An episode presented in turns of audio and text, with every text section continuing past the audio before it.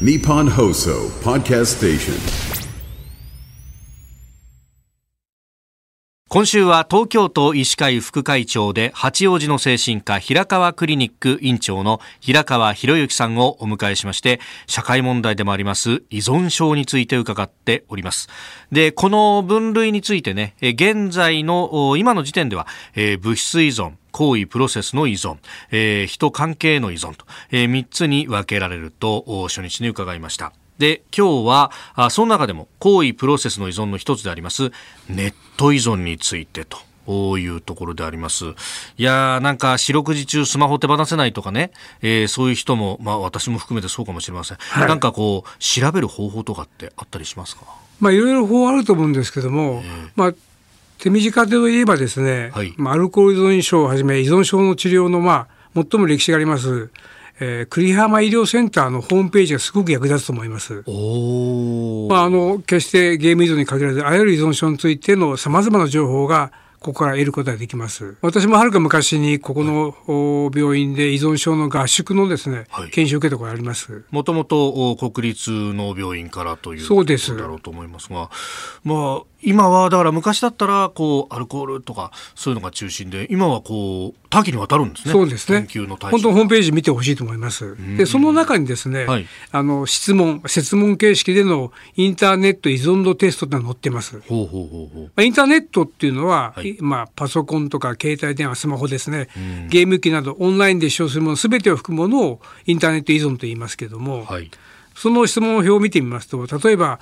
気が付くと思っていたより長い時間ネットやってたとかですね。配偶者や友人と過ごすよりもインターネットを選ぶことが多いとか。あるいはネットをしている時間が長いぞとはい。周りの方から文句言われたことがあるとかですね、あー。でさらにはネットをしすぎてその時間が長いために学校の成績や、まあ、学業に支障をきたすということがあるなどそういった説明がいくつもありましてそれを点数化してはい。70点以上でまた治療の必要があるよっていうのはそういう形になっています。うーん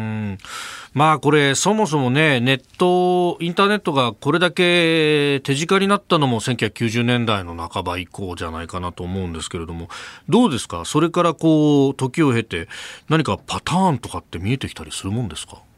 はまるパターンですが、はい。まあ、あのこのネット依存の問題っていうのは、とにかく桁違いに数が多いからですね、まあ、成人の大体400万人とか中高生でも90万人っていう感じで、まあ、桁違いに数が多いのがもう問題なんですよね。なるほど。でこれはハマることによって、ええええ。まあ、ハマり方としては、まあ、会社は大体無料のゲームから入っていきますから、はい。まあ、気軽についつい時間つぶしにやっていくぐらいだと思うんですけども、うーんでだんだんこのゲームが進行していってチームを組んだゲームなんかに入ってしまうとああはいはいはい。なんかあの自分だけが寝たりするあるいは寝てしまったり先に寝たりするとメンバーに迷惑かかるっていう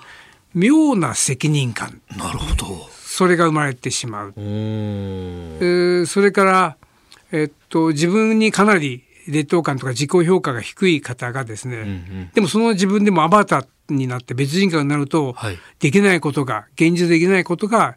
まあ、できたりとかですね。もちろんこれバーチャルなんですけども、はい。でさらに時間をやればやるほどですね。長時間やれば結構レベル上がるんですよね。ああええ。確かにそうです、俺は勉強全然伸びないけども、ゲーム力が伸びるなっていうことでこれで達成感とか努力がみのなんか認められるっていうまたこれもいい思いをしちゃうんですよね。これももちろんバーチャルですけども。なるほど、え自己実現というかそうなんです。現実力が満たされる。そうその通りです。もうゲームの中では本当に現実社会できないことがうまくいくわけで、本人非常に満足できるわけですよね。そうすると抜け出せずにむしろどんどんやることによってさらなる効用が得られるとその通りです。そのサイクルっていうのがもう依存になっていくネット依存ですね。やっぱネット依存でも依存するだけで結構時間をかけてしまいますから、はい当然何かの時間を圧縮することになると、ええ一番犠牲なのは睡眠時間ですよ。睡眠時間が短くなれば実社会にどんどん影響が出てくるはい。で、まあ、寝食って言いますけど、食を取らない場合、ゲームにますます痩せてしまったりと、あるいは逆に、まあ、ずっと完食しながらで、肥満したりとか、本当に健康面に大きな影響を与えるんですよね。えー明日も引き続きこのゲーム依存について伺っていこうと思います、えー平川クリニック院長平川博之さんでした。先生明日もよろしくお願いします。よろしくお願いします。